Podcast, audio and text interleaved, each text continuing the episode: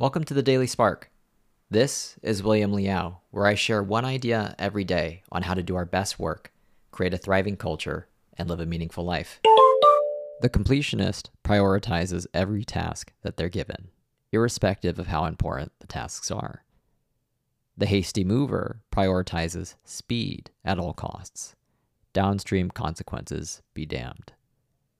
The Goldilocks prioritizes sufficiency, taking on the tasks that matter and dropping the ones that don't, aiming to move quickly, but not so quickly that they compromise on the outcome they need.